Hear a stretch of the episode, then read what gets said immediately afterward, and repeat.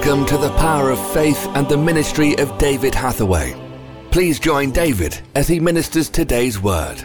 Let me just share some thoughts with you. You know, in Matthew 8, we see some quite remarkable things happening because in Matthew 8, it's where the centurion comes to Jesus and says, My servant's sick. And Jesus says, Yes, I'll come to your home. And and the centurion says, No. Now, this is quite unusual here. He says, No, I don't want you to come to my house. Not because he was uh, afraid of what the man, what Jesus would find, but he says, No, because I recognize the authority that you have.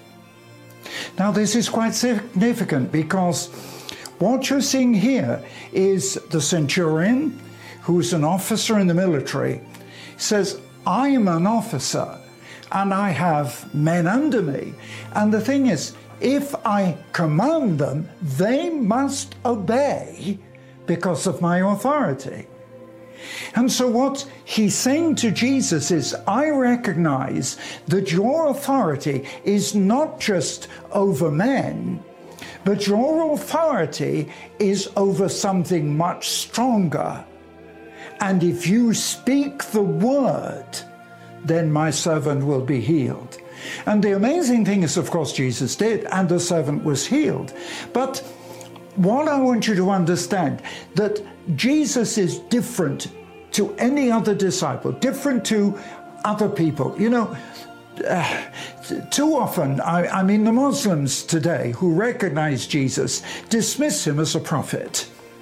No, he was not a prophet. He was the Son of God. And it's demonstrated because shortly after that happens, in the same chapter, Matthew 8, as you go on further, that Jesus is in the boat with the disciples.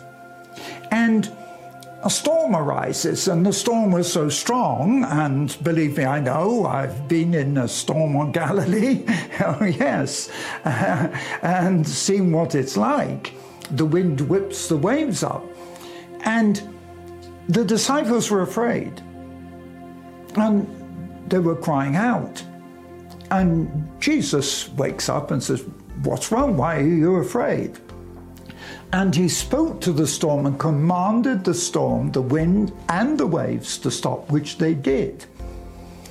But although the disciples knew him, that came as quite a revelation to the extent that they actually said, What kind of man is this who has authority over wind and waves?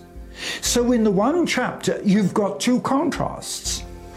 Firstly, with the centurion, who recognizes the authority that Jesus has and recognizes that it is a superior authority to the one he has over his men. Because Jesus can command sickness to go and raise the dead. Then, what I'm contrasting is here's a man who is not a believer but knows and understands the authority that Jesus has. And then the disciples in the boat who are shocked and amazed at the authority that Jesus has. What a challenge to us. Are we going to be very bold in our Christian faith, like the centurion was, and say, Jesus, you have the authority?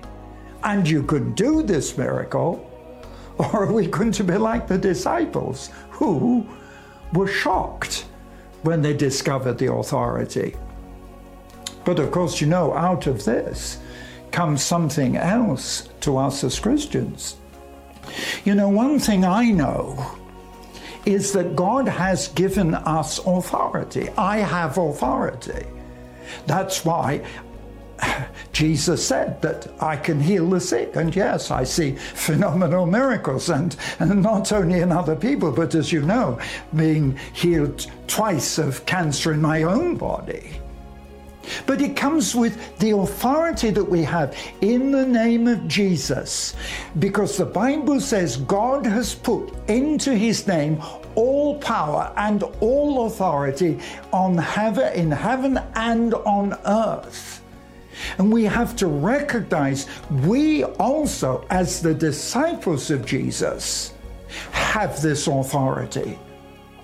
That's why you find that in the New Testament, uh, with the early church, despite the persecution, it says in the Acts of the Apostles, they spoke with boldness. Why? Because they recognized the authority that they had to preach this gospel.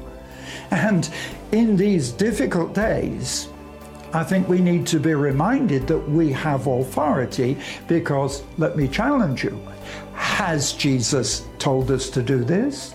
Did he say, go into all the world and preach the gospel? Did he say, heal the sick and raise the dead?